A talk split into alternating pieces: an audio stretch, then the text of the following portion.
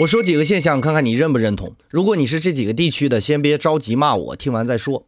东北人彪悍，内蒙古人豪放，河南人喜欢造假，上海人格局小，山西人都是土老帽，重庆妹子脾气都爆。如果你同意以上任意一条，那你就是中了刻板效应的毒，必须要赶紧听开号一分钟来治疗。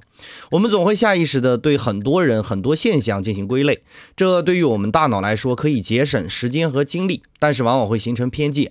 无论是人还是事，实际上都受限于个体的差异。也就是说，虽然你们出自同一个地方，但是所受的教育和经历的事未必一样。好人堆里也有尖酸刻薄之徒，坏人堆里也有心地善善良的人。看问题要警惕自己的下意识行为，对对方贴标签儿。